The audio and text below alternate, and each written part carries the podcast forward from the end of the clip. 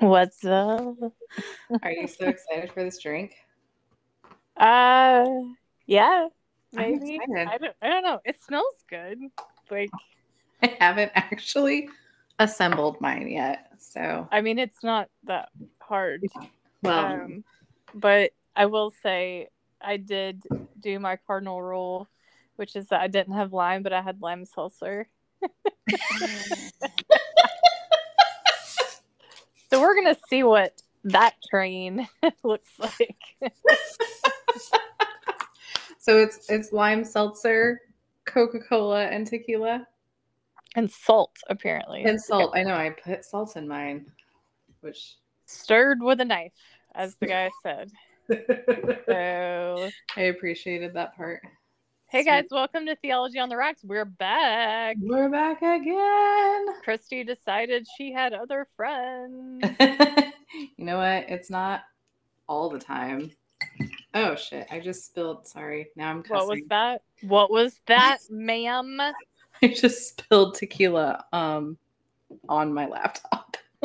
Oh, no. It's okay. Um, it was well, not. It, it, is it, though? I don't it know. Is. It was not a like a vital part, and it was only a drop, so just on like the left keys, which it's just, it's just anyway. The M key, so who who spells anything with the letter M? Mm, not me. Not not E, e. um yeah so you uh last week had a friend in town and y'all went to Disney World. We did. We went to Epcot. Oh, sorry. Well, it's Disney World. It's all just, it's I just, the same. It's all, yeah. You're still right. Um, but we went to Epcot because um, she, she was like, well, you don't like rides because I don't like roller coasters. Like so at all? She was like, just like against, are you scared of them or do they just make you feel barfy or both? All of it. The whole experience is terrible. Okay. In my estimation. Um, but she likes roller coasters. So she was like, I didn't want to go to Magic Kingdom and want to ride the rides and you wouldn't ride the rides. Well, I don't know when the last time you were at Magic Kingdom was, but those roller coasters are not designed to be like scary in any way, shape, or form. I think that's where the, is that where the Star Wars thing is? Because I was just there. No, so, the Star Wars know. one is at Hollywood. Okay. Well, that's okay. Yeah. Which again, also there's one roller coaster, it's the Hollywood one that I did because my friend Erin made me. And the picture that Disney took, you know, like there's a place where they take your picture. Yep. Is, how'd, how'd it go? Glamour it, shot. It is pretty hilarious. So that means you have to put it on the internet now. If I can find it, I will put it up because I look like my soul has come out of my body. Maybe so. Maybe so. Anyway, I do the rides at Magic Kingdom is the point of that story. So I told her. But you say time. They're not even really rides, so they're it's mostly like getting a is it like the teacups, teacup or a form of a vehicle, and then like enjoy a weird animatronics version of the movie. Like I love the rides at Disney because I can do them all because I'm not except. For I will tell you. You talk mountain. About I can do that. Being scared on a ride. You put my ass on the teacups, all bets not like the te- all the- bets are off. Like this is this is the weird thing is I hate roller coasters with a fiery passion. I love the teacups. The ones that spin you around. Yes. Are you crazy? I know, it's amazing. They're so much fun. I would they do make it. Make me feel like I am going to barf, get a migraine, and maybe cuss out a child all at the same time. Like, I will I will do the teacups all day every day. I love them. So I love spinning. I can't believe you don't like the roller coaster, but you'll spin yourself I'll, into non-existence. I'll spin myself right out of this world, but no, never. I don't like so it's falling. Just the heights, I guess. It's the heights. It's the height and it's the falling sensation. I'm just really not a fan of it. So isn't it funny that we decided that that's what's going to be amusement? Is we're like the thing that come we, close to death. Well, that's it. The thing that we spend all of our life trying to avoid. They're like, come do it. And oh, by the way, just trust us. We got this. Trust that it's not, it's not going to, you're not going to get flung off. So you spend, like I've now spent forty-one, well, I'm not going to count the baby years, but like some odd amount of years trying to keep myself from dying. And then they're just, I'm just supposed to trust. I know. This is what I don't understand. Who I this don't know. I, I, don't I don't understand know. About people who enjoy roller coasters. Although well, we do yeah, get on airplanes, which is kind of the same concept. I yeah. Mean. I mean, but I have to take medicine for that. I will remind us both of the time we rode a Ferris wheel at Carolina. Oh, gosh. I can't believe you did that. So for my birthday, we went to uh, Carolina Beach, which is a beach. And um, we, well, most of us got on this Ferris wheel because it seemed okay. It did. At the, at the start, it seemed okay. At the okay. start, it seemed okay. And it's and, not one of the two-person ones where you're, like, just staring into your death. It's one of the, like, bucket ones, you know, which I usually do a better with. But she and I gripped the center pole on because I, like, here's what I, I don't mind roller coasters. I can do them, but whatever is happening needs to happen fast. And the thing, so, like, I don't have to think too much about it because mine is, like, the buildup. Yeah. So, like, um... we went when we went to that place at Disney, they had the drop thing. What was it? Tower of Terror. Yeah. And I was like, I'm not doing that because it's the exact opposite. Because they're like, ooh, fast, yeah. Ooh. They're like, maybe this time, but maybe no. Maybe this time we're gonna fall. Yeah, and I'm like, no. no, I just need to go up and fall. That's yeah. what needs to happen. So, but uh, come to find out, despite it being slow, a Ferris wheel is terrible because it also goes. It it you just think about it. You're just up high. And, for it just, like and then it just stops there. You're just time. hanging out up there. And they made us go around so many times. Which most people would be really happy about. We were not. We were like begging them to let us off. We would go around and the guy was like, yay, like you get to go around again. Because we'd be like, no. There. And Christy and I were like, let us up. And your friends are like cracking up the whole time. because they're. I just... know they were so uncon. Even our friend Susie, who's in uh, a group chat with us, was just like, I don't get it. Like, what's happening right now? Why are you two absolutely dying? Yeah, I don't like heights. That's That's been my lifelong issue with everything people think is fun. I'm like, I don't want to be up here. I bungee jumped in Panama City Beach, Florida no. once after I got my belly button pierced. Oh, my God. That's and the, thing. I know. I was... not I will not say how old I was, so um but I I went up there, and this is in the day where I did have a little bit of like a streak of like I'm I'm invincible because you know you're a teenager. Mm-hmm. And uh but I did tell the guy, I said, you're gonna have to push me, but I'm not gonna be mad at you. and and he goes, well, I can't do that. I said, no, I legally cannot push you. But I said, no, hear me out though, my guy. I was like, uh, I'll get like real close to the edge, but like even if you blow on me aggressively, like that will be fine. You just need to make me actually go over. So he he he sort of he just came behind me, and then I just bent my knees and just like did the saddest little like fall over. It was like, you know how people like do the jump where they like spread their arms out. Yeah. And they're like, ah, oh, just imagine the the infant the the fetus version of that. So there's um Mindy Kaling wrote a book. Her first, well, she's written several now, but her first like memoir book.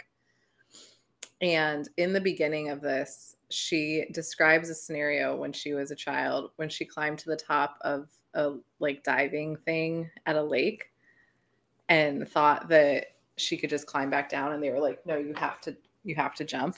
And she says that she just kind of fell instead of jumping. Yeah. And the way I, I'm not going to do this justice, so just saying, go look this up. But the way she describes her body just kind of like limply falling off. That's exactly what mine was. Is how I'm like picturing you. Yeah. No, it was, I, I got up and I, so I had done a very common like redneck activity is to go quarry jumping is what we call it, uh-huh. which is deeply um, I, unsafe, kids, so don't do it. But like, it's basically where you jump. Like, there's a lot of quarries that fill with water. Some of them are water, like, holders. You see um, a famous Isn't, one in Atlanta that's in, like, um, a bunch of movies. Anyway. Isn't this how the, a, a kid died in one of those like teenage rom-coms in the beginning, I'm, like Walk I'm to sure, Remember or something. I'm sure a lot of them did. Oh, the one with Reese Witherspoon, Man in the Moon, is it? I Maybe. Think. I don't know. I just remember Spoil- a bunch of kids going and, and well, it was in the beginning of the movie that I don't remember. So. Oh, maybe it's not that one. But yeah, no, it, it's incredibly dangerous, partially because, well, one, you're it's incredibly high, um, yeah. but also you're you don't know what's going on underneath. Yeah. So you could be like, anyway, we did it often. And so, um, and and I did it once, and um, it was so funny because I was uh, actually quite older at this stage. I was off my parents' insurance, so I was no. like twenty-six or something. And I know, right? We were in Atlanta, and I did it, and my friend Sarah was climbing back up because that's another thing that they don't tell you is you got to get back up to oh, where you started. Yeah. Because that's usually where like your cars are. And stuff, so. um, and when I did, I stepped on a rock that broke and I fell in the water. And I thought, oh, like that sucks. I got to start all over again. I looked down and I have sliced. Okay, gross alert, y'all. If you don't like it, fast forward. I sliced my foot like in on the side uh. where it was like flapping on either side. Oh no! Oh, that's terrible. Yeah. So then me and my friend Anna, who that day, by the way, is the twin of Sarah, had gotten in a car wreck, oh, no. who also didn't, wasn't on the insurance. We went to Walmart. She had a black eye and like scratches on her face. And I had a flapping uh, foot where I was hobbling while it was bleeding through a, multiple socks. Where we were in Walmart just getting Band-Aids. No, hospital. We had no money. We couldn't I understand have done that, it. But you could have lost your foot. Where I say was this I as a forty-year-old who's like... Where was I supposed to... Actually, my mom's a nurse who works at a hospital. So the answer... Say, but I didn't want... But here's the key. You don't want them to know. You don't want them to know. Yep, I've so been the there. Options are very slim. So I swear, she and I rocked up to this Walmart in Georgia... with like just like bandages. We it was like some mummy costume that we were assembling. And the woman looked at us, and I kid you not, she had a black eye and scratches, and I had blood all over my shirt from my foot. And and she just was like, how y'all doing?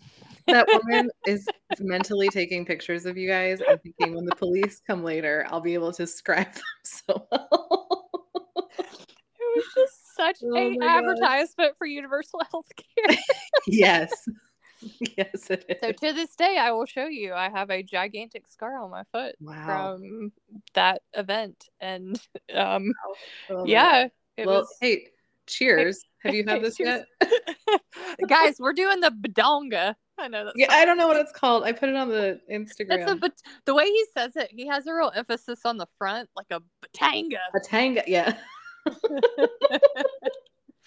This was given to us by our friend and my former colleague, uh, Helen. Helen, from Saver of Lives, best of friends, mover of offices for me multiple times in my early academic years when I had no effing clue what I was doing with the, my life. I'm gonna say this, and I mean it with the most seriousness that you could possibly say it. The only reason that I managed to get through my entire PhD on like an administrative level is Helen.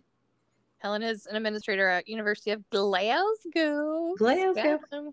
She, okay. I'm, oh, go ahead. She saved.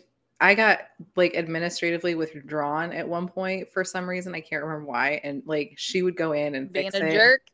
Like put me back in this. I mean, she she kept me in that program for ages. So thank you. Cheers to Helen. Here, cheers to Helen. Helen, who became my friend because she said I did what she asked me to do.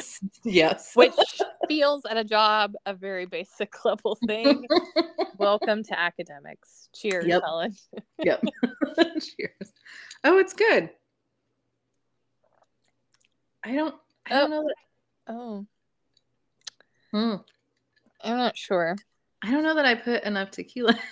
I'm not sure. I put no Coke. We're on different ends of the spectrum. Like, I'm only taste tasting Coke. Coke, really. I'm only tasting tequila. And the salt. I mean, I went a little southern on the salt, salt situation. I feel really like I need to put more tequila in here, which feels like also a bad idea, but you should I'm gonna do it. I'm going to do it. Do it. Because I want you to be where I am. And what happens is is that the Coke loses any Coke-ness. The Coke loses Coke-ness. It doesn't taste. I didn't think there was anything that could de-sweeten a Coke.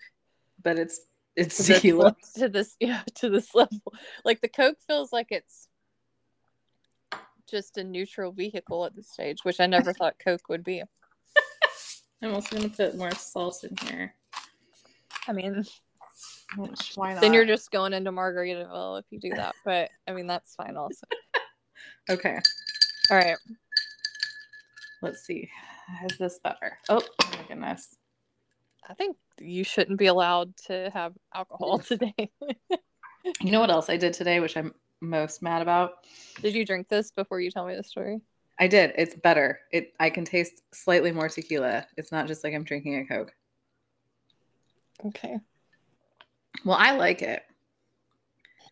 I'm a fan. I'm not sure yet. We'll. Well, I don't. It doesn't. It, we'll all see I how, it, is the how I progress. I didn't. Well, I still mostly taste. I don't know what you're doing wrong. Maybe my tequila is just not very. I strong. did a double shot. I mean, I technically now have three shots in this sucker. So here's the deal. I did use my fancy tequila. You did. Like, you not fancy, but like my, you know how you get about me having the gin that I have? Yeah. You have, have good tequila. I, have good I don't tequila. really have good tequila, but it's fine. It's not, it's not what I would have bought in college. The problem with good tequila, which I think is maybe unique among the spirits, is the better it gets, the less you taste it, which yeah. is a bad thing. Yeah, I agree with that. So I'm just sitting here being like, oh, it just tastes like I'm drinking liquid. That's where um, the danger that's where the danger comes in. Well, let's see how it goes when I'm at the bottom of this and if I'm like just falling off this couch. I decided, because I just moved and I have to find a Chinese food place, so I was like, I'm gonna go get Chinese food for dinner before we podcast. Um, and a couple of weeks ago I ordered Chinese food off of the apps, whatever, I don't remember which one. And it was really, it was honestly really bad. And I don't know that I've had really bad Chinese food in a long time. Like, since Scotland. How do you, yeah, since Scotland. I mean, here in the U S, how do you mess up Chinese food, really? Um, well, I can tell you the place because I accidentally got food from there again tonight. Did you? Because the did last you just, time I had you it delivered. Per- you go in person. And yeah. This time I went in person. So it just did not click until I got home and I was like putting it into onto a plate and I was looking at it and I was like, oh no. And sure enough, uh, it's the worst Chinese food I've ever had in my life. And now So I'm- now you've had it again. Was Wait. it just as bad this time? Yep. It was even maybe worse, honestly. There's it's really truly horrible. So oh no. Eh? I'm very sad about it. Well, here is here is my food story of the day. And I hinted at this in the group chat. I have had difficulty understanding my husband recently about life things. And I don't know. It, it, you know, you live with, I've been living with him now for like a decade. And there's just some things that miss the mark because usually we're like right on with each other. Yeah. So he made a casserole. And all of my cats are pretty good about like not being on the counters except for one. I'll let you guess which one. Mm-hmm. Mm-hmm. Beethoven, Beethoven, who is a psychotic terrorist. So we made a casserole and then Stuart needed to go do something. And I said, okay, I said, well, we're going to need to put that up because he will straight up shove his face into it. He like will. He is, we came in from to a scene where we had just taken stuff out for Thanksgiving. I went to the bathroom, Christy, for number one, and I came back. It looked like a zombie had attacked the these rolls that were in a bag. It was carnage. Oh my God. And it's just him sitting there, and then he just walks away. He doesn't even care. So I said, you know, we need to put this casserole up. So I'm sitting on the couch, and he goes, yeah, like, okay. I went ahead and put it um, in the fridge, but this was several minutes down the line. And I said, okay. I said, Stuart, I said, you can't put a cat in a fridge. But I was, there was no joking. I legit thought, because the last thing I had said was Beethoven will get the food. And then he and then said, he said put I it put in it in the fridge. In the fridge.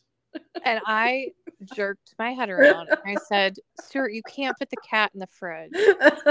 And he said, for a moment, Leah, you thought about it. Because I could see you, like, kind of think about it, and then you just went into, like, moral crusader mode. And he said, what are you talking about? And then he said, I put the casserole in the fridge, not the cat. And I went, oh, oh, that makes so much work. And you were... I was, so, I was so I was stone like, cold sober. Maybe I would, should put Beethoven in the fridge. There was a moment where I thought, would he die? He's very furry. The fridge is pretty low, like, but not that. It's not the freezer. He didn't put him in the freezer. the freezer. And it was only going to be for like two to three minutes. So there was, I, I love that everyone's going to be calling PETA right now. I know. But it's just so funny because I just, I did have a moment where I was like, no, you can't. That's amazing. He oh looked God. At me like I was nuts, and I was for a moment. Like, but yeah. he, he laughed because he said the only reason that you thought that I did it was because you had thought about doing it. You were like, I understand. This is tracking for a minute. Yeah. Yep. I... So that was the story about Beethoven. I love that so much. I know. Hey guys, don't put your cats in. Don't put your cat in the freezer. Or in the fridge. Or the freezer. But don't put your cat in cold places. I have a constant like fear that I'm the cats are in the they're obsessed with the washer dryer. And I'm I have Oh yeah. This, I have I think it's probably from like horror movies of past that I no, have a real concern. I mean, honestly, this is a thing I hear from a lot of people because cats really want to go in them. And yeah. It's really dangerous because if you don't check, they drown or they fry themselves. Yeah, like either way, it ends terribly.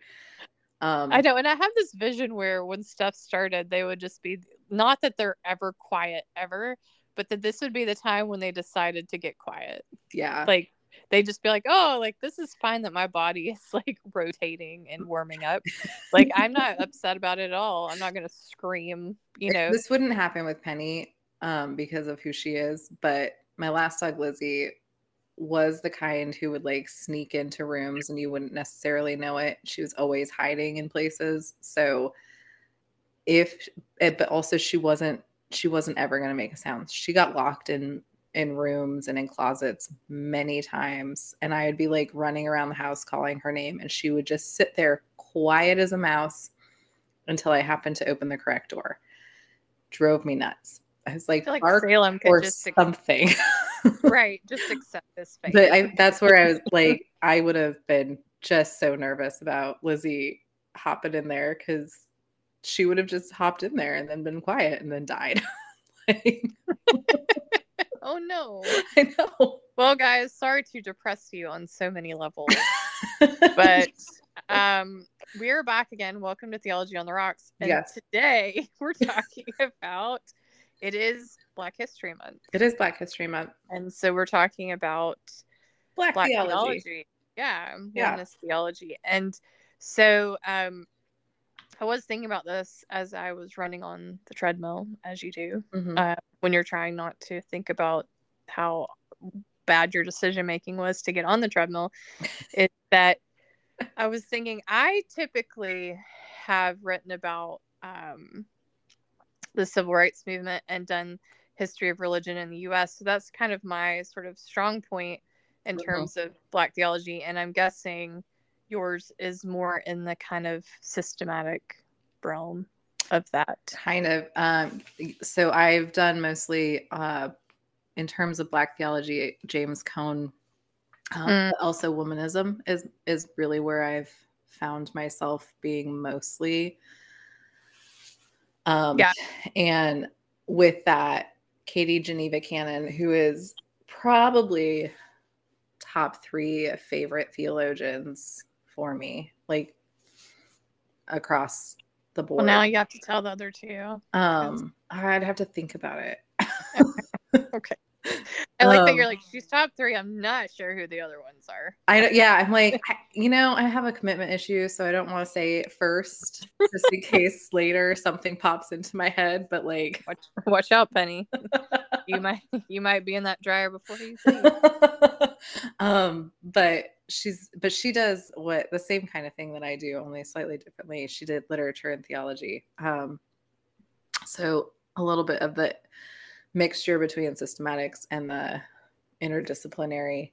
Um, but yeah, I mostly did, did work with womanism in my book and in a lot of my research. Um, in your book. Yay! In my book, which just got its edits all done. So it's moving forward. Meanwhile, I'm writing my third book and I hate it. So, I mean, I never want to look at my book again. She was you the, don't, you don't have to. The nice copy editor lady was like, do you want to look it through one more time? And I was like, absolutely not. Thank you. No. It's fine. um, no. But yeah, it, so that's what I mostly work on, which yeah. obviously like some of that also intersects with the civil rights movement and stuff. But um, my, well, I was thinking maybe I could start with like yeah. a little bit of the history and then maybe we can just have a conversation. Of yeah, someone. I think that that is the best plan. Yeah. So I always, people always post stuff about Black History Month and everything. But one of the things that I do um, during that time is I try to find a new um, Black theologian that I've not heard of. Mm-hmm. So I can kind of look into their stuff a little bit. Yeah. Um. And so this is going to fit in a little bit with the history because I found a woman. Awesome. Uh, yeah. So, um, so yeah, like in my classes, at least when I teach, so I uh, historically have taught religion in American history. And of course, uh, I talk about first Indigenous peoples and their religious stuff, which is very diverse, but, um, some of the common characteristics that exist. And then I talk about um, the slave uh, religions that were brought over, but also how they mixed with, or, you know, didn't with the Christian religions of the uh, slave owners, essentially, A K A colonists. But I mean, slave owners too. I'm not saying they all were, but there was a lot of them that were. There was a lot. Um, Yeah. And one of the things that uh, you come across with those early days uh, is either the, this, and the slaves have, again, this very broad, not at all nuanced um, category of African traditional religions, mm-hmm. which is um, a, really that with Indigenous religions is oftentimes just a catch-all for that group, which is crazy to me. But you know, there are some shared stuff. But anyway, so what happened when the slaves were forcibly removed from their country and kidnapped and brought to the mm-hmm. U S um is they there was kind of a full-on rejection. That's one option. Like, so the the slaves practice, they may have on the surface practiced Christianity, but they were basically just, you know, performing, and they yeah, practiced so that they didn't get killed. Yeah. That's right. That's right. Um, because apparently slave owners had a moral code, but we'll talk about that in a minute. Right. Um, and then the second was uh, they uh, accepted Christianity kind of just, they just did. They just accepted it. Yeah. And we can talk about that in a minute. And then the other one was that they mixed Christianity with their own African traditional religions. Yes. And that's where you start to get some of like the, the hoodoo and voodoo stuff yep. that, that comes out. Um, which is a mixture, a Santeria and that kind of stuff. So, um, yeah, so in those early days, that's kind of, but the the focus with a lot of uh, Black theology is kind of that group that uh, accepted it, which kind of makes sense, mm-hmm. um, and what they did with it. And this is a question I have for you, and I always ask my students, this is, in those beginnings, isn't it amazing that people, or I'm sorry, oh, oh God. Penny, come here. There was a noise. Hey. Okay, sorry, continue. No, uh, I was, I, what do you, I, this is the question. What do you think it was that drew, or, yeah, drew the, the slave, uh, slaves to the religion of their oppressors, essentially? I, you know, it's a thing that I think about often, because uh, it's um, one of the sections in my world religions class that I'm teaching, the first kind of, hey, stop it. Literally, humans existing is very upsetting to her.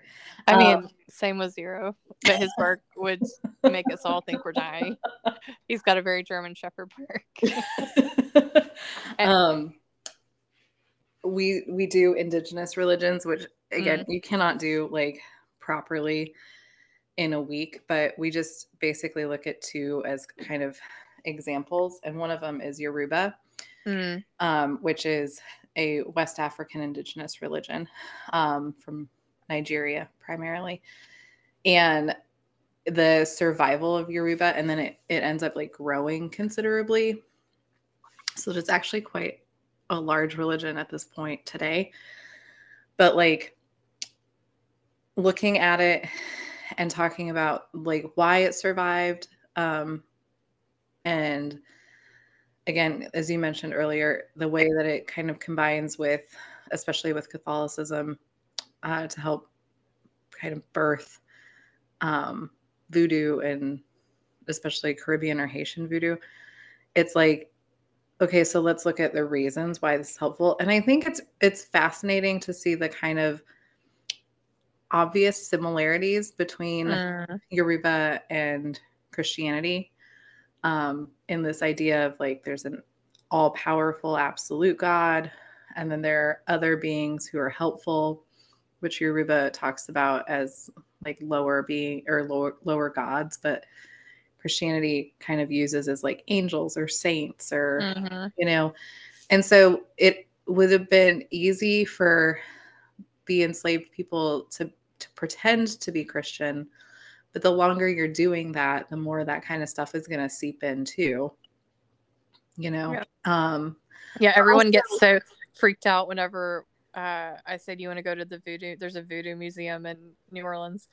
And they go in and there's like all these Catholic saints. And yeah, I'm like, because they, they're just, they they were like, these these basically work for what we thought were those lower gods. Yeah. Mm-hmm. Um, and I think that it's a really interesting thing to think about, like people, especially people who are in horrible situations like that, are obviously going to turn to the things that give them some amount of hope or strength, mm-hmm. or at, at the very least, like, I'm going to die, but here's the comfort I'm clinging to, you know? Yeah. Um, and to see how closely related the two religions are anyway, I think it, it makes a lot of sense that many of them were like, okay, this one works too. Like this yeah. is really practicing, and not to belittle their conversions. I don't think it was like just a convenience factor, but it's not like you're asking them to convert from, you know, Hinduism to Christianity, right? A wildly different religion. Um, and the hope factor, I think, is, you know, because yeah. um, I when I teach, I teach that there was like the official churches, so like the slave owners would mm-hmm. um, have them go to official separate churches, but mm-hmm. they would use um, a lot of these churches would use something called the Jefferson Bible. I don't know if you've seen that, but it's um, it basically is a edited yes Bible that takes out passages. And I always say, what would this, in my class, I'm like, what would the slaves, what would the slave owners not want the slaves to see? Yeah. And they're always pretty good about being like, Exodus. And I'm like, mm-hmm. Mm-hmm. So it just took out a lot of the stuff that was like about freedom and of course yeah. a lot of Jesus's teachings. But then um, as the years pass and they, they get their hands on the actual, you know, text mm-hmm. that has uh, not been edited, you know, these underground churches start to emerge. You know, I can see how they would be converted because all of a sudden, you know, God's chosen people are yeah. s- enslaved. Yeah. And God saves them. Yeah. You know? Well, and I think this too is um, like Judaism and its concern with people being in exile and, and being enslaved or being oppressed and how God cares for them and helps them out of that and all of that um, is obviously very appealing. Yeah. You know, one hundred percent. Um, and I mean, and not, this is going to be a word we use a lot, liberating. Liberate, yes. um, But yeah, so those sort of early days of the slave churches and it becoming a place, you started to get preachers and all of this and everything done in secret. And it was just, uh, it was amazing how they thrived. And having been to a contemporary Black church, you know, people always talk about uh, the, di- you know, the differences and how, you know, segregated Sundays are and everything like that. Mm-hmm. You know, it is a different feeling when you go to this. It's like you're back there in some ways. Like, yeah. There's a lot of joy and freedom and preaching on freedom and mm-hmm. that kind of stuff that you can see that it is a unique sort yeah. of aspect of the Black church. Yeah. Yeah. And it is, it's, I think it brings over still a lot of the cultural, because again, if you look at like how religious ceremonies are performed in Africa too, there's, you can see a lot of that cultural stuff, obviously different, but the roots of it are still there, you know? Yeah. Um, and, and too, I think this also kind of comes back to the fact that the very earliest church moved into Northern Africa before it moved up to Europe. Um, and, you know, there's, there were quite a few of those early Christians, and like Coptic Christians still exist, which is an extremely old denomination of Christianity. Um, all of it in Africa. So I think it's, it, we have a tendency to think that like Africa wasn't exposed to Christianity until the missionaries started going, in whatever year the missionaries started going.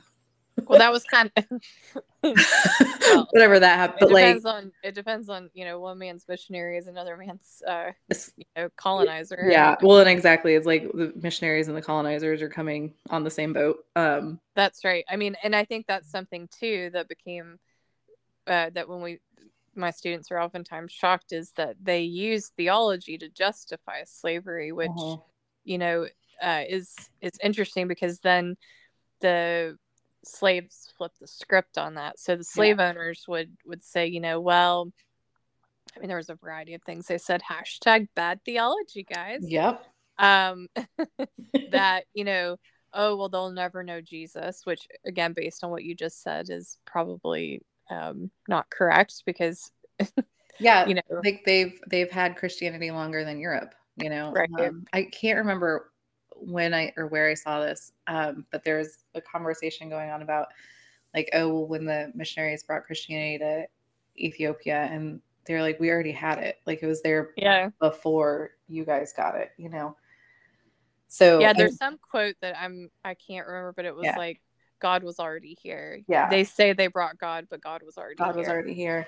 Yeah, all, it, all they were really bringing was European culture and mm-hmm. um, and then stealing people, kidnapping them. Yeah, one hundred percent. So yeah. yeah.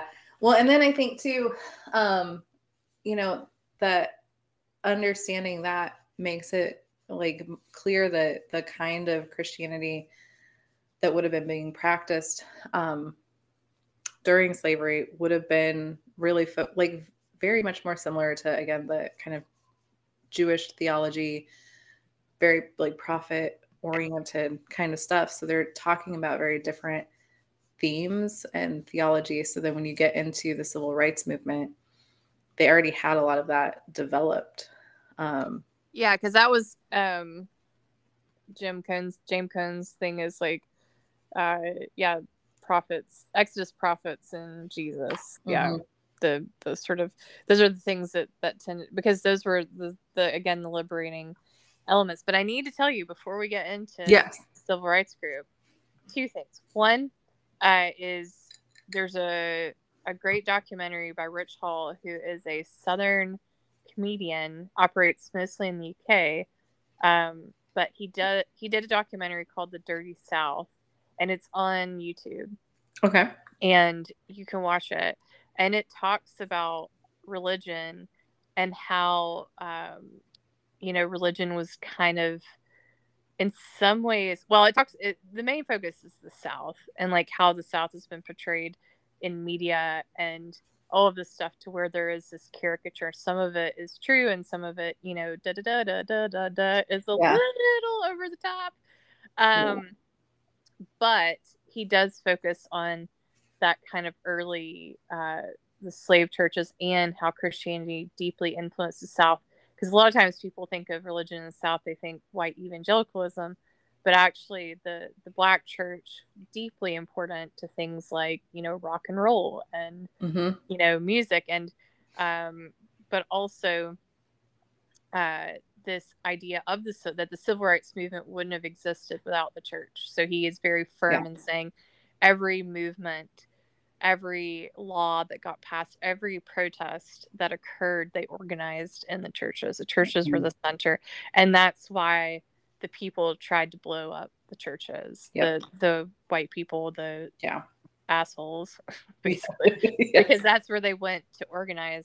Yeah. And so I think it's a really interesting that the church became not only this place of hope in the early days that they could have for themselves, but also became this headquarters for freedom mm-hmm. as the years continued to progress. Yeah.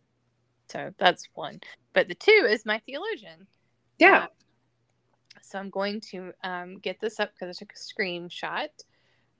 Um, so Octavia Albert. Have you heard of Octavia Albert? I had not. I have not. Tell me more.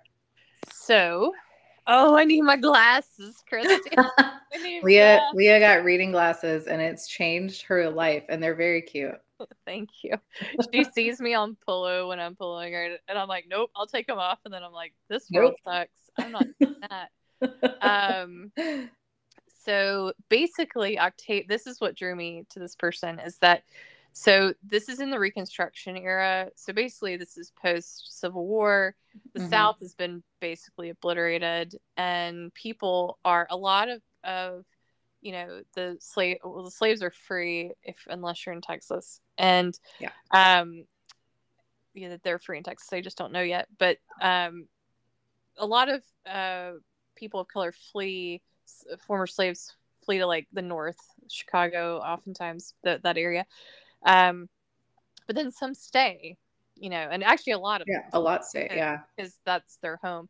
And yeah. so this is during the Reconstruction era, uh, Octavia Albert is in Louisiana, so she decides to stay, and her house actually becomes this place where she sits with people and she talks with people, and she's basically an oral historian, and oh. she takes their history, um, and she talks with them not only about their history, but she's deeply, deeply religious, so she talks to them about Christianity. Mm-hmm. And um, so this is a quote from her. She says, and she writes, I should say, she writes this book called The House of Bondage.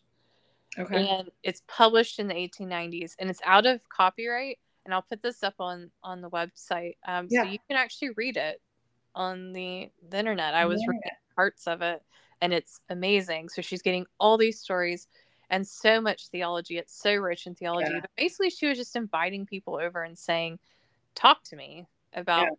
this. So she says, this is a quote, "When I pause and think over the harsh punishments of the slaves by the whites, many of whom profess to be Christians, I am filled with amazement. We mm-hmm. know we have passed from death unto life because we love the brethren," in parentheses, the white people. Oh, wow. So, you know, it's, it's, uh, and it says Albert, this is not a quote, it says Albert didn't have a title in the academy or the church, but like many women in our congregation, she bleeds Bible. Mm-hmm.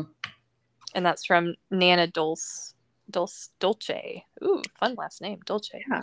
Um, so anyway, that was my person, and so I was started to read her stuff that was online, and it's just, I'm I love storytelling. I think it's a part of being yeah. from, but she she does it so well, and just the faith of the people who were watching, these self-professed Christians, just mm-hmm. be absolute monsters. Yeah, the the human race, and then to continue to keep the faith is just, that's fantastic. I re- I really yeah. I'm gonna go look that up for sure, because um I think that one of the things that draws me to like Katie um Cannon and uh, and also just generally to literature and theology is the idea of hearing people's theology through their stories rather mm. than, you know, mm. as as we know, systematics can be a bit dry what time to time, Christy, you know. Rude. It's rude. It's a shock that I would say Shocking. Such a horrible thing, but that disembodied theology could be a bit dry.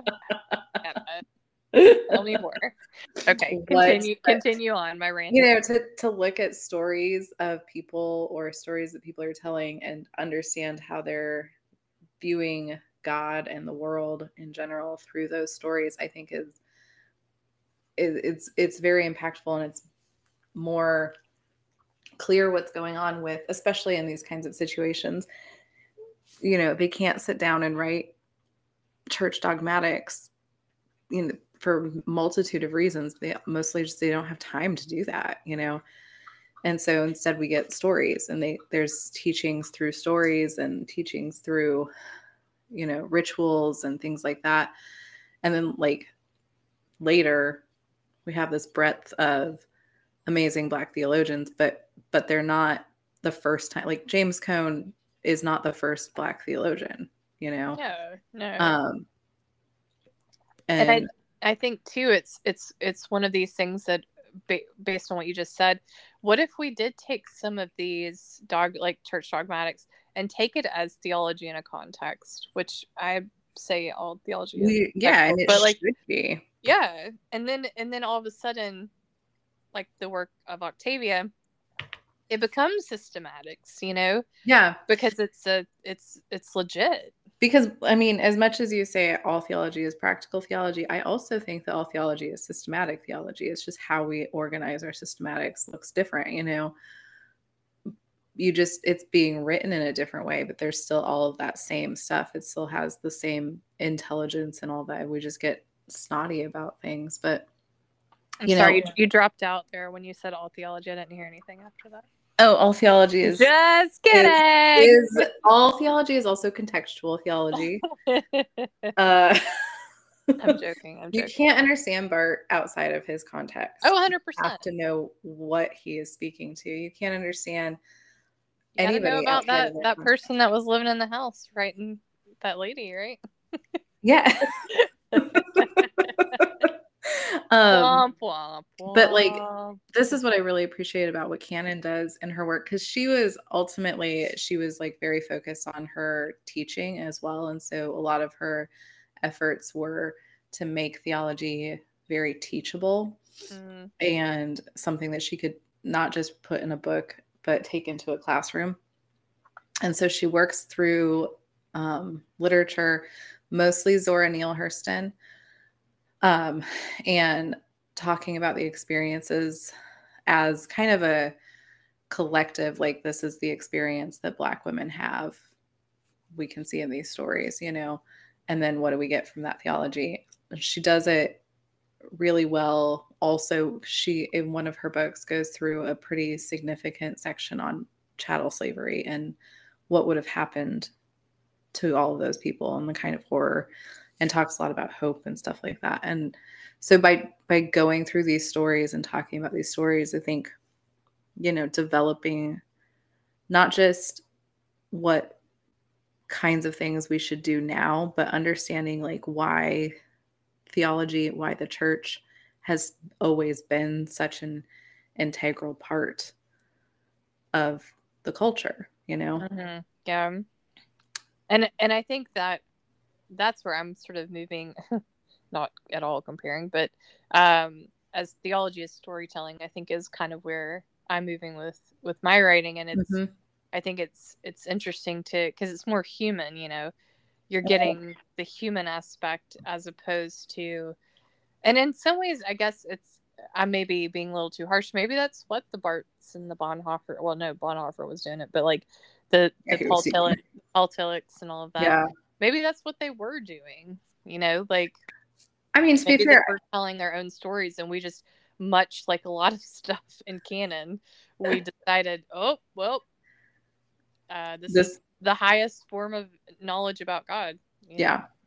I, I mean, I do. I think we do that so often. I tell my students this when we study Shakespeare. It's like Shakespeare was not Shakespeare when he was writing. He was right. getting paid for stuff. They were like, here, write a play about this king. And he was like, okay, I will. And then I'm going to insert stuff you may not pick up on to make it my own. The Sistine Chapel was commissioned. Like, they were all making money on these mm. things. And then we are like, look at this inspired thing. Isn't it amazing? You know? Yeah. But it, it's not necessarily coming from the same kind of place of, of like genuine truth when it's those kinds of things that we tend to canonize. But that's just because they were popular and paid for. And this is my, that's Christy's high church that was just speaking there. But my, my, my low church would say also that it could, it could still be inspired, but that's not really for us to, it, I guess it, it, we can discern it, but we can't know it. I think it could be still inspired. I mean, like, for sure. I, you know, I like some of Shakespeare, not all of it. Um, I like, what's your least favorite Shakespeare? My least favorite Shakespeare? God, probably Hamlet, honestly. Oh, dang, girl. Heavy hitter. I hate it so much. I was more a fan of his comedies, but like, I feel like Kevin Taylor, if he's listening, just died Kevin, again. Like you're talking about Kevin, Thomas like, Hardy. God, this woman should not have a degree in literature. Thomas Hardy all over again. Thomas Hardy all over. You know what? I take it back, because Hamlet at least is mildly interesting, but like the history ones are awful. Like all the ones about Richard, I never read those. I took a class in undergrad on Shakespeare, and it was the histories and tragedies, and we had to read all of them. So like, let me tell you, I've, I've done it. I've been there. I've suffered, as many have suffered before me, but doing the Lord's work. Good job. But like, when I was sitting in the Sistine Chapel, staring at that ceiling, was I moved? Of course I was. It's gorgeous. You know, like it, I'm not like trying to take away from those things and saying like, they're not amazing, but the reasons that they get lauded as canon or as the pinnacle of their art form are almost always just because they were popular mm-hmm. and paid for, you know? So you put... I tried this... to take a picture of the Sistine Chapel. Did you? I was too afraid, because I'm kind of a good intuition. Really, really, they really don't want you to. About it. Yeah. And I messed it up because, well, I didn't mess it up. I didn't have a flash because it was old oh, school. And yeah. so it just came out black. And I was like, you know what, Leah, that you deserve that. That's the other, uh, honestly, that's the other thing. I didn't have a cell phone because it was long enough ago that yeah. like yeah. I had a cell phone, but it wouldn't have worked in Europe. And so I just had like a point and shoot camera. And there was no Same. way I was going to be able to take a picture without everyone knowing what was happening. So. I was also like twenty-three.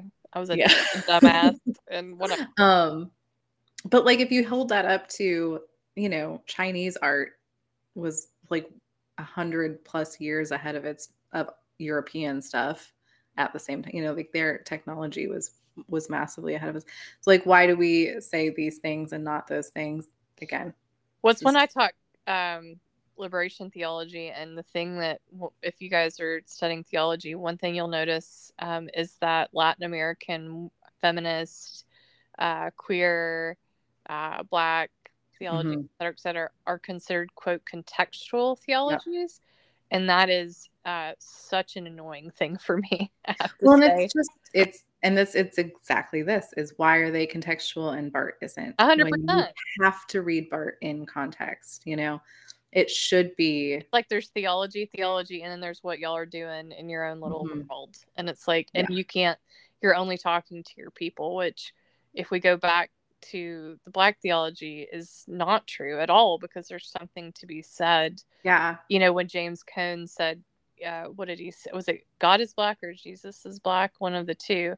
And people lost their minds. Mm-hmm. Um, because they were like, no, he's, well, they, all the white people were like, in our church, no, he looks very white. Scandinavian. He's Scandinavian, right.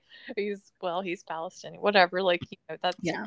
But they didn't take the time to kind of think about what he was saying, which is that, mm-hmm. you know, God created um, the, you know, people who were in slavery, and that God clearly has a deep, deep connection. And these stories that we get from the Exodus show that God's chosen people were also enslaved. So, you know, there yeah. is this connection.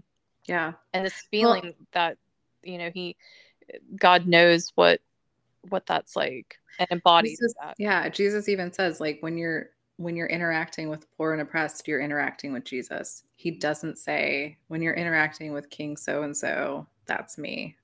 Right. You know, like, we need to be more thoughtful about how Jesus wanted us to understand these things too. And, and keep in mind too, that I think, and this is my question for you, is oh. what, um, because people do tend to say things like Black theology is for Black people, or mm-hmm. um, something like that. And like, if you read it, like, that's lovely, but it's not really for you. Yep. So what do you, you as a white person get out of reading Black theology?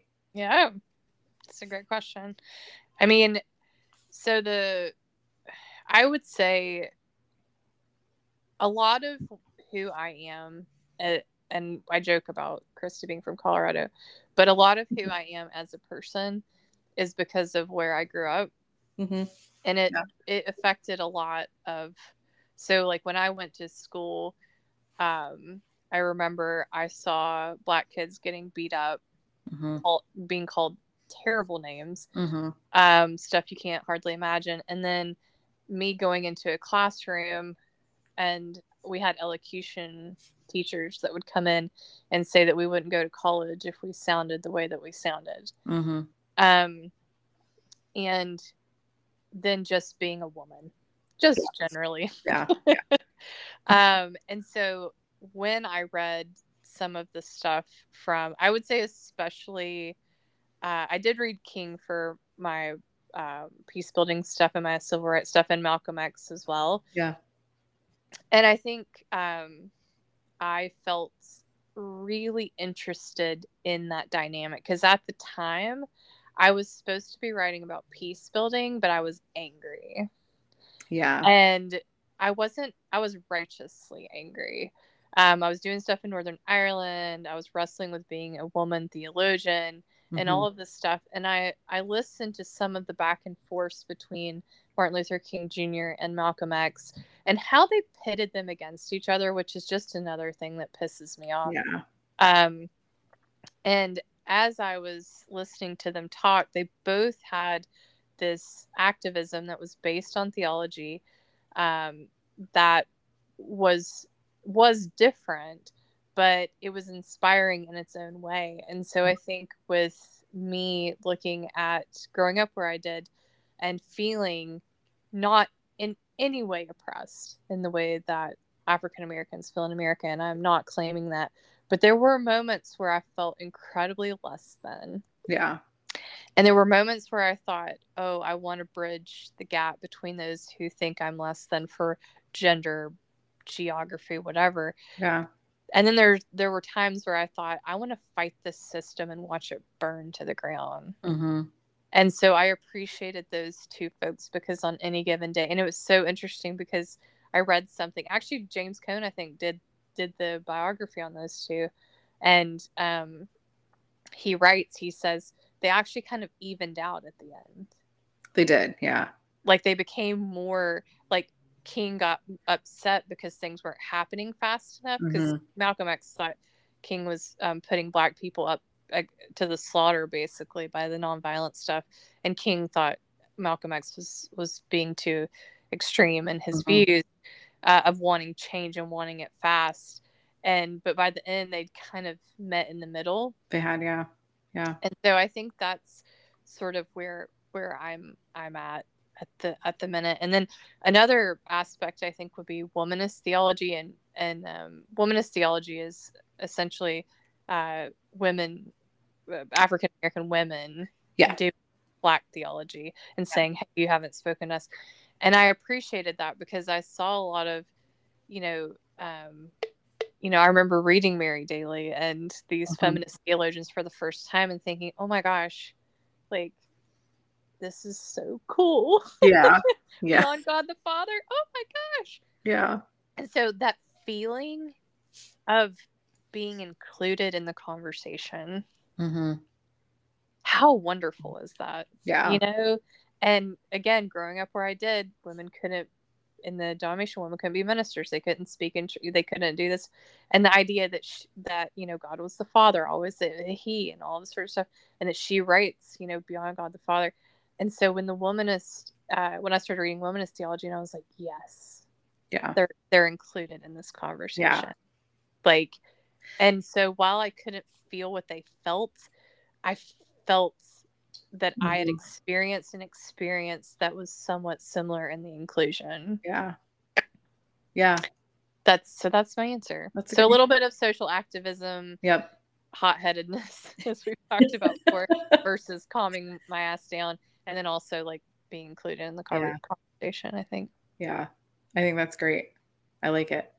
I think, um, and this is where like I, when I look back on my first encounters with Black theology and James Cone specifically, I, and also I read Malcolm X's autobiography, is it an autobiography, biography? I can't remember. Um, well, there's one that's about the both of them that I, I really think James Cone wrote it. But, but I think there's just, it's just about Malcolm X. Now I can't remember oh, okay. if he wrote it or if it's a biography. This is like a normal thing to know. It's just left my brain because of my three shots of tequila, which by the way, say. I can very much taste the tequila at this point. I know. I do like my, like when I just start using emotion words instead of describing things, that's when, that's when you know.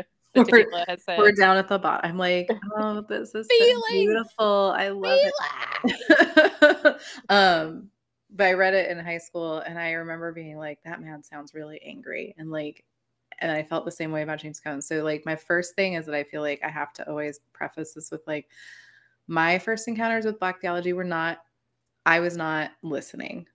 Mm. Like I put it on myself. It was nothing with that. Like you know, but I was not listening. I did not have good opinions of it. I was like, this is too extreme. And honestly, a lot of it had to do with, I think, a feeling of not liking that I was the bad guy in the story. Mm-hmm. Um, and getting defensive about it because I had a few Black friends when I was growing up, but I grew up in very white spaces. So there weren't a lot of Black people. And the people that I was friends with that were Black were probably code switching a ton, you know? Mm-hmm. Um, and like, again, in retrospect, I feel terrible about that, but I, I honestly didn't know about code switching to begin with. I didn't realize like how uncomfortable it must've been for them in these places. Like there were four Black kids in my high school class. What? Like what? My class was only a hundred students, but I think there were only four.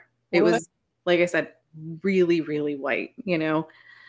Was this in Colorado or Ohio? No, this was in Ohio. Okay. This is when I was in Akron. Kate, don't bark again. I'm having a serious conversation. Come here. She's um, she's raging against the, um, all the oppression. She's like, what? She's like, don't take me back about? to Ohio, Mom. Ohio is terrible. No, I was in Akron, Ohio, which is not an especially white place, but I was at a private school. Um, so, hey, stop it. No. Um, anyway, and then, like our and then I went to college in Greeley, Colorado, which is super white. I know. Um, so I just, I, I didn't know, and I wasn't around. Again, these is all kind of excuses, but, um, so my first encounters were not great, but then I came back to it years later and I was reading through Cone. And I was like, A, I totally misread all of this the first time.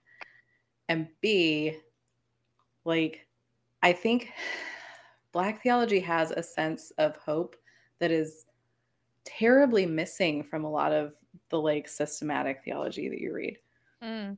And maybe because of what we've been talking about, but I don't know, there you get a lot, especially with like the Reformed theology of like God is uh, punishing us for things, um, or, you know, don't, don't do X, Y, or Z, worry about losing your salvation, all this kind of stuff where it's like, I just have to live in this kind of state of fear in mm. my life. And Black theology is so beautiful in its sense of like, God is for us mm-hmm. and God relates to us. God's suffered with us, um, all of that kind of stuff. And I was like, this is so much more accurate. This is, this yeah. is understanding God in the world rather than being like, you have to be perfect to really yeah. relate to God. And that kind of sense of perfection was really hard for me to get over for a long time. And so I was able to both kind of recognize the ways that I had failed to listen to Black people for a long time, but also to be like, honestly, this is saving my faith in a lot of ways, because it's not that kind of doom and gloom, mm. fire and brimstone stuff that you get from so many Calvinists. And again, s- still a small percentage Calvinist. So, it, you know, there's still hanging there, on. But yeah, it's just not, it's not so deeply depressing. Well, even if it's talking about depressing stuff, there's a sense yeah. of hope that that is so important.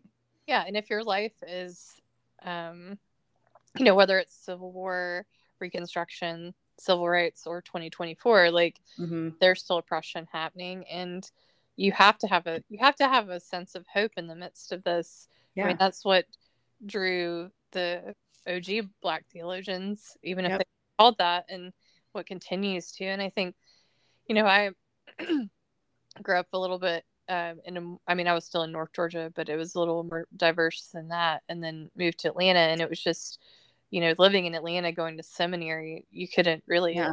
escape at all Black theology. It was, you know, I lived across the street literally from the Martin Luther King Memorial.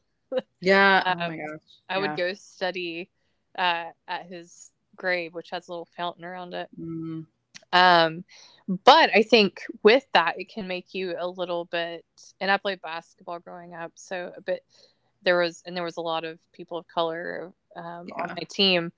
Um, but like, I think in a way it can make you, uh, the opposite of that is it can make you a bit lazy and complacent, because you're like, mm-hmm. oh, well, you know, I knew my best friend was, you know, a Latina uh, woman and remains a, a best friend, you know, so, oh, yeah. I'm, I'm I, I don't have to deal with, you know, or, you know, of course I'm not, I played basketball, so of course I'm not racist or whatever.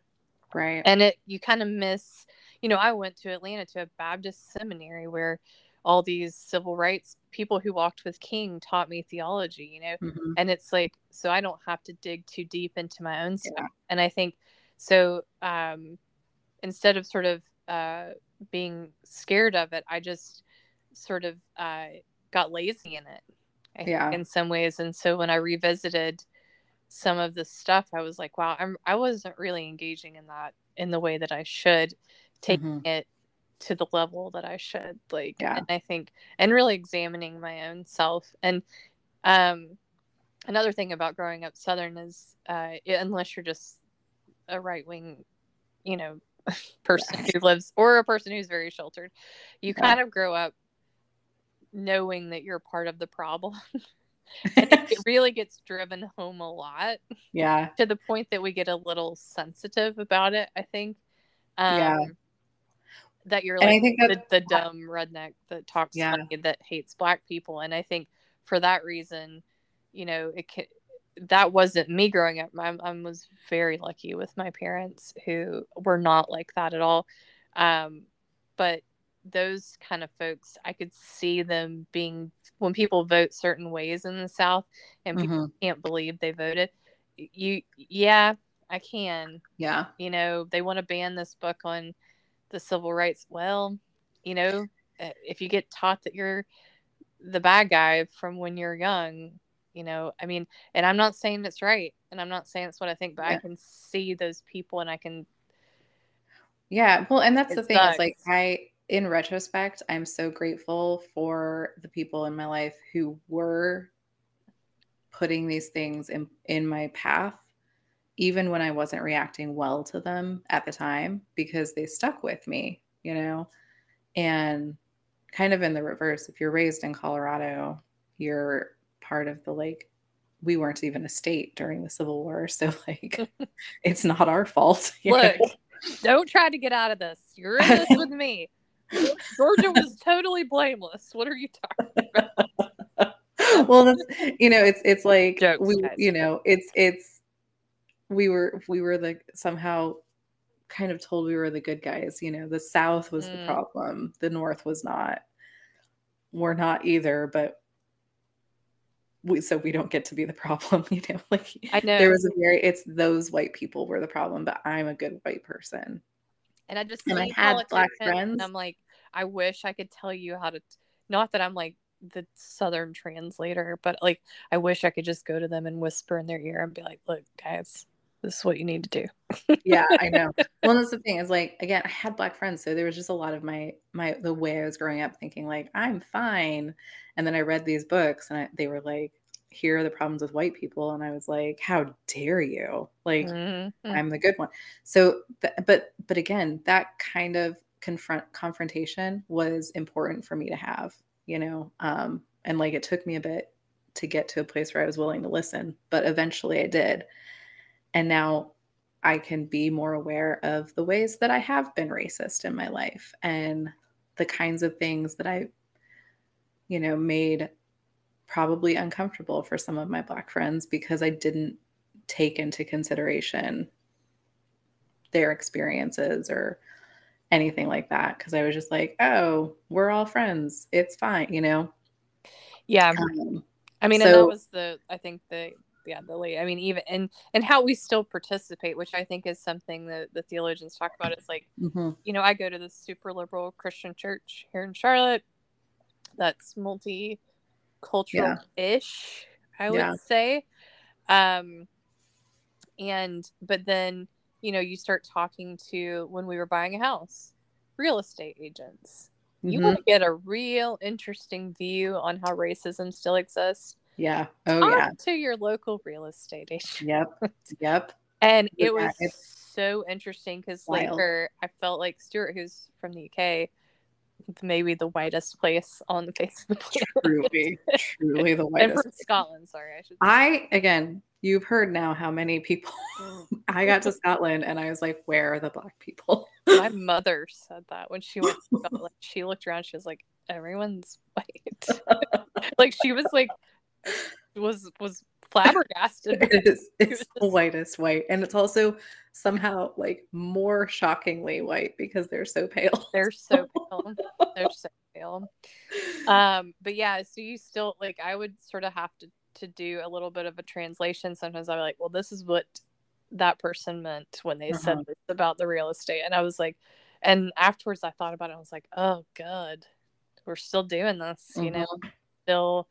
It's still happening. Talking about education and all that sort of stuff. Like these schools are the goods, you know. Like yep. it's just mm-hmm. bleh, it's yep. a lot, and so I think it's something that you know a lot of people are like, well, we don't need this sort of theology anymore because we've we've, we've gone this far. We haven't. And it's we like haven't. no, yeah, we have we absolutely haven't. And you know that's the same for queer theology, feminist theology, yep. et cetera, et cetera.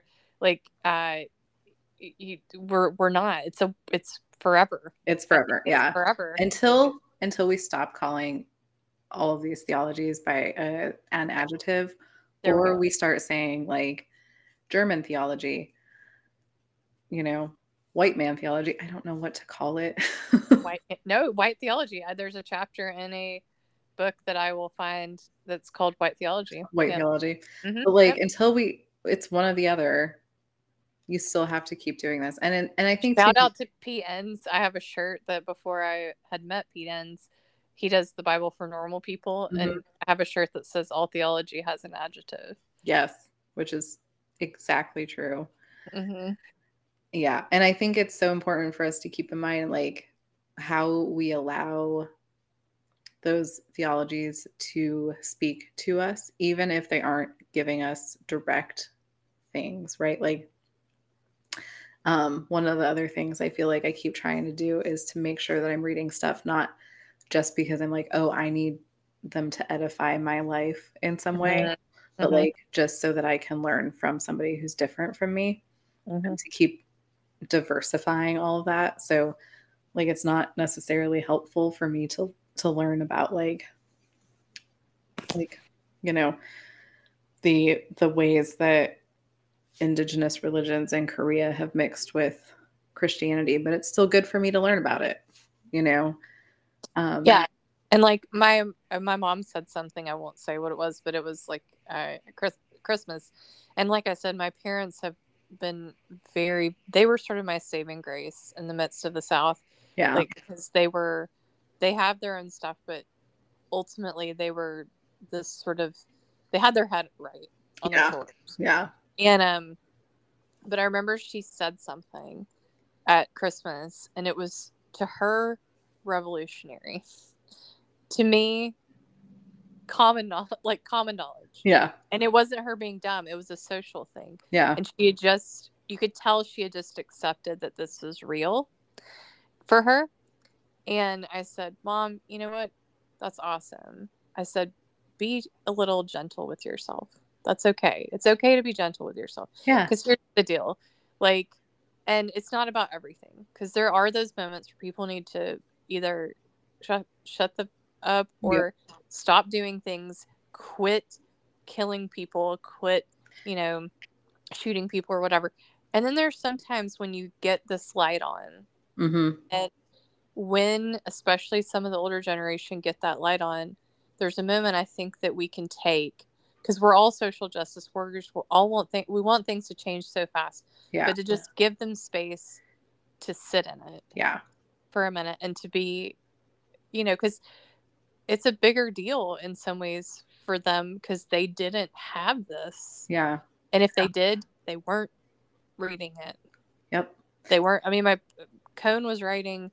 During, you know, they th- my parents were uh, a bit young for the Civil Rights Movement, but they still had the re- the the aftermath, you know. But anyway, I just yeah. I think, and again, this is not excusing people to be assholes. That's no, not what not I'm at saying. All. But it is saying like we all. I mean, if you want people to learn, you have to give them the space to learn. You can't just yell at them all the time, you know.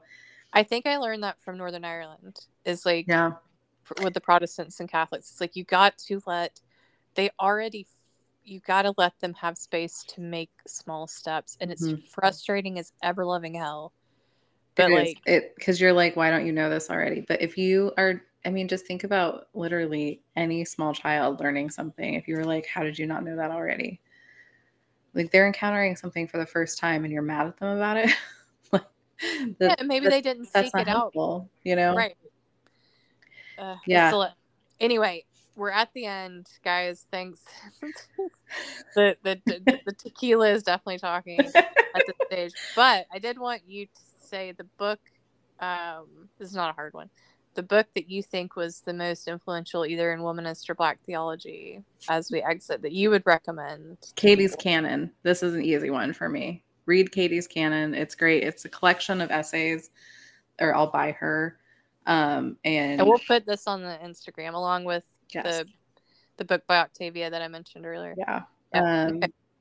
Yeah. And some other books I think that have kind of like helped me along the way. We'll put them all up. But Katie's Canon is my favorite. It's, um, like I said, it's a bunch of essays and she wrote it because her students said that this was like the stuff that they learned the most from. Um, so she put the, the collection together like in dedication to her students, which is super sweet. Um, but yeah, it's, it's a fantastic look at a lot of the stuff we've talked about. She goes through, again, chattel slavery stuff and um, Zora Neale Hurston and then civil rights and all that. She talks a bit about um, M L K as well in there. So what about you? The Cross and Lynching Tree. Yeah, that's a good one. Yeah. It's one that I don't necessarily think it's, it's like the best of the best um, for everybody. It's kind of like a foundational text. Okay, then it is the best of the best. Well, I mean, like, you know, it's like you have to start there.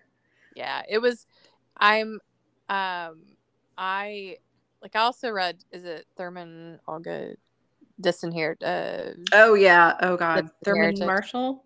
The Thurman Marshall, that's right. Uh, so I read that for my PhD, but I will say, I think the, um, uh, the Lynching Tree book, it just hit me. One, because of, again, just the title. Yeah. And what it, that's by James Cone, by the way, guys. Yes. And um, also this idea of, because I didn't really get when he was making these statements, like, you know, because I hadn't yet got into like queer God and disabled God and that mm-hmm. you know, folks had written about. And I didn't understand when he said about, you know, Jesus is black or God is black or whatever. Mm-hmm. I didn't quite get what, what was meant. being said. Yeah. Um, and reading that and reading about the suffering and the suffering of uh, African-American people mm-hmm. and slaves and how God shares in that suffering. And as a result, there's that connection. Yeah. Just to me, like, uh, really solidified that understanding of, you know, when then I, I read Nancy Island, The Disabled God, I was like, oh yeah, yeah, I get it. Yeah. It was foundational in that sense of like, oh, the queer God. Okay. Yeah. yeah. Like, Marcella, no, I mean, I, I get it. Yeah. Cause, cause well, he, obviously he's not the first black theologian. He is like really kind of important starting point when you're talking about black theology specifically. And that book is important too. So yeah. So that would be mine. Good. It's both solid, but yeah, we'll put up some black some theology research. recommendations. Yeah. Kelly Brown Douglas. I don't know if they mentioned. Oh yeah, Kelly Brown Douglas be- is fabulous. M. Sean Copeland is also great. Yeah, we'll put up some. Well, you're going to get a Instagram stories overload. You are.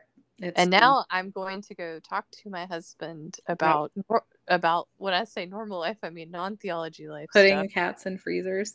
Putting my cats in freezers. We're going to watch Love Is Blind probably. Same. And oh, I'm so I- excited. It's in Charlotte. Yay. It is a it is a drama fest. That's well, for sure. I am ready, and so it's going to be hard. It's always hard when we do our podcast, and we've been drinking, and then I have to go talk to him, and I want to be like, "Fight the power!" Yes. And he's, he, he usually has just gotten off work, and he's like, "I." He's like, "I just want to decompress," and you're like, "We have to start listening to Public Enemy immediately." He's like, why did I do this? You knew what you were getting into, sir. He did. He loves it. All right. Well, we'll be back next week with something Else. totally I'm, different. Yeah. I have an I have an idea. Okay, good. All right. All right. Bye. Bye.